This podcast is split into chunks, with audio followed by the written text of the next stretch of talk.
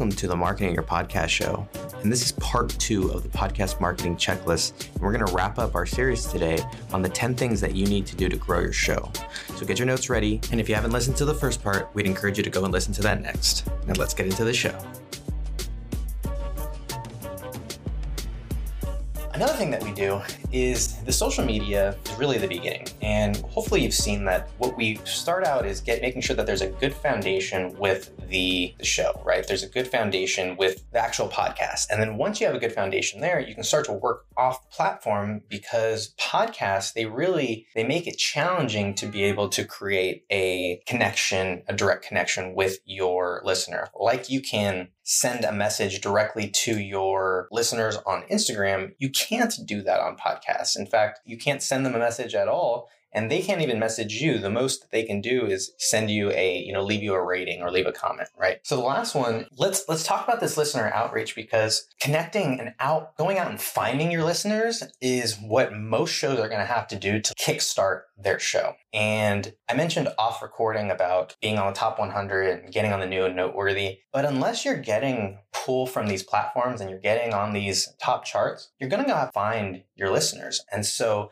I was talking off recording about LinkedIn and how you can go out and search for people who are in your niche. You can do it by occupation, or you can do it by title on Instagram. You can do, you know, you can go out and search for your listeners by either finding other people who they might follow, similar shows to your, or just by searching similar hashtags of what people might be posting, right? If you are, you know, you have a mom podcast, well, you can go and search all the mom hashtags. If you have a car podcast, you can go and search all the car podcasts, and you click the hashtags, you see who's posting on them.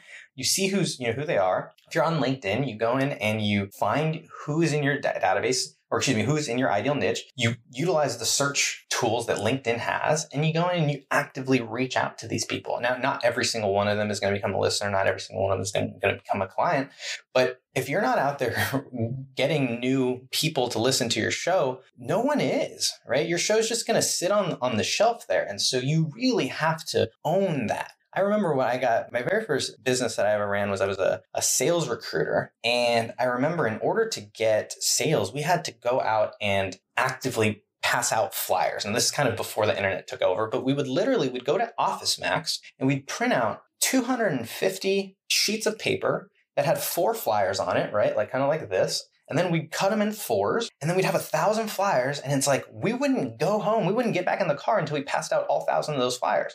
And that was because we knew if we passed out a thousand flyers, you know, so many were going to respond and we were going to get so many sales and stuff like that. Now, you don't have to, it, LinkedIn is not going to let you reach out and friend and connect with a thousand people. But my point is, is that if every day you can go in and find and connect with twenty of your ideal listeners on LinkedIn. Or you could go in and on Instagram, follow twenty, twenty-five of your ideal listeners. That over time is going to give you the opportunity to create these connections, to have these conversations that can eventually create all these other opportunities that we've talked about.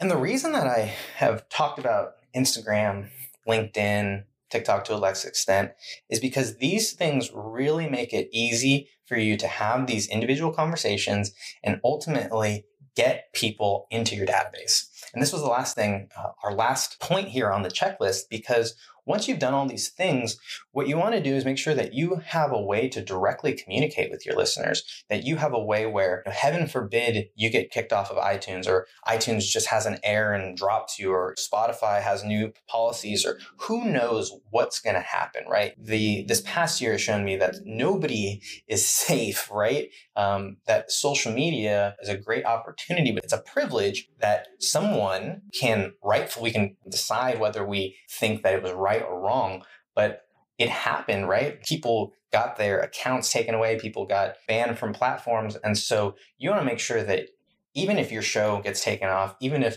Apple gets shut down, whatever happens, that you have a way to, to connect and communicate with your people. And so we recommend getting their emails, getting their phone numbers, right? And using this as a way to keep in touch, to stay informed, to cultivate that relationship, to remind them about new shows, to offer value, give them opportunities, make it, you don't want to just bombard them with just episode reminders, right? Or you just don't want to bombard them with ways to be able to, stuff to buy, but really utilizing that as a way to connect with them and, and to cultivate that relationship. is going to go a long way. So let's just go quickly cover what we talked about today. And we talked about the podcast platforms. We talked about how important it was to make sure that you're everywhere that you can be. We talked about having a great thumbnail and knowing that people are going to judge your podcast by its cover. We talked about the description and knowing why it's important for you to have a great written description, not only for people to know what your show's about, but also for your show to show up in search rankings. We talked about taking your podcast branding and making sure that you can apply it at least into a banner. So that way you can put it on your YouTube or your Facebook page, or you can put it on your website, or you can have it in a variety of different places, but make sure that your show's brand goes a little bit outside of just that logo and cover. We talked about the benefits of the website and how that allows you to do these things that I talked about, collect emails, offer monetization opportunities. It just gives you a lot more flexibility and really flexibility, right? And the ability to utilize different opportunities. We're moving outside of the podcast platform. So once you go out there, YouTube is the next best place for people to consume podcasts, right? It's just a, a thing that people are doing on YouTube. They're listening, but they're consuming it on YouTube. And we talked about Instagram being another really important platform because it's like the new Yelp. A lot of people, they they search on Instagram. I know my wife, when she wants to look at a, a certain restaurant, she goes to Instagram first, and then she kind of goes to Yelp. And Instagram is the new place where people are just expected to have a brand and have a page because uh, very quickly they can find out what you're about. And so having that is not only great to establish that, but it also creates some of these other opportunities that LinkedIn has, that TikTok has, for you to go out and reach out and individually have these conversations. We talked about LinkedIn and TikTok being a place where you can get organic traffic and organic reach without having to spend any money. And reaching out to your listeners and getting them into a database are, are the last two that really allow you to put the show together. And when you do that, you take your podcast and you really give yourself a platform, because it's not just an audio show on iTunes. It's really this brand, it's this community, it's this entity that lives everywhere, right? People, yes, they listen to podcasts, but when they're not listening to podcasts, they're on Instagram, they're on YouTube, they're on LinkedIn, they're on TikTok, they're on these different places. And by being there, having a presence there and connecting with them there, you can start to cultivate and create that relationship with them so that they become more of a loyal fan and more of an enthusiastic listener for your podcast as well.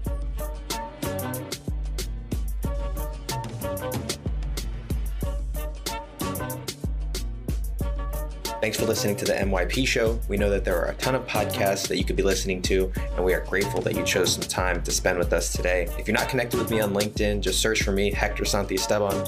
Make sure you're subscribed to the show, and we'd always love for you to leave a comment or rating so that other people can find it as well. We hope you're having an amazing day, that you're safe and thriving, and we look forward to seeing you on the next episode of the M Y P Show.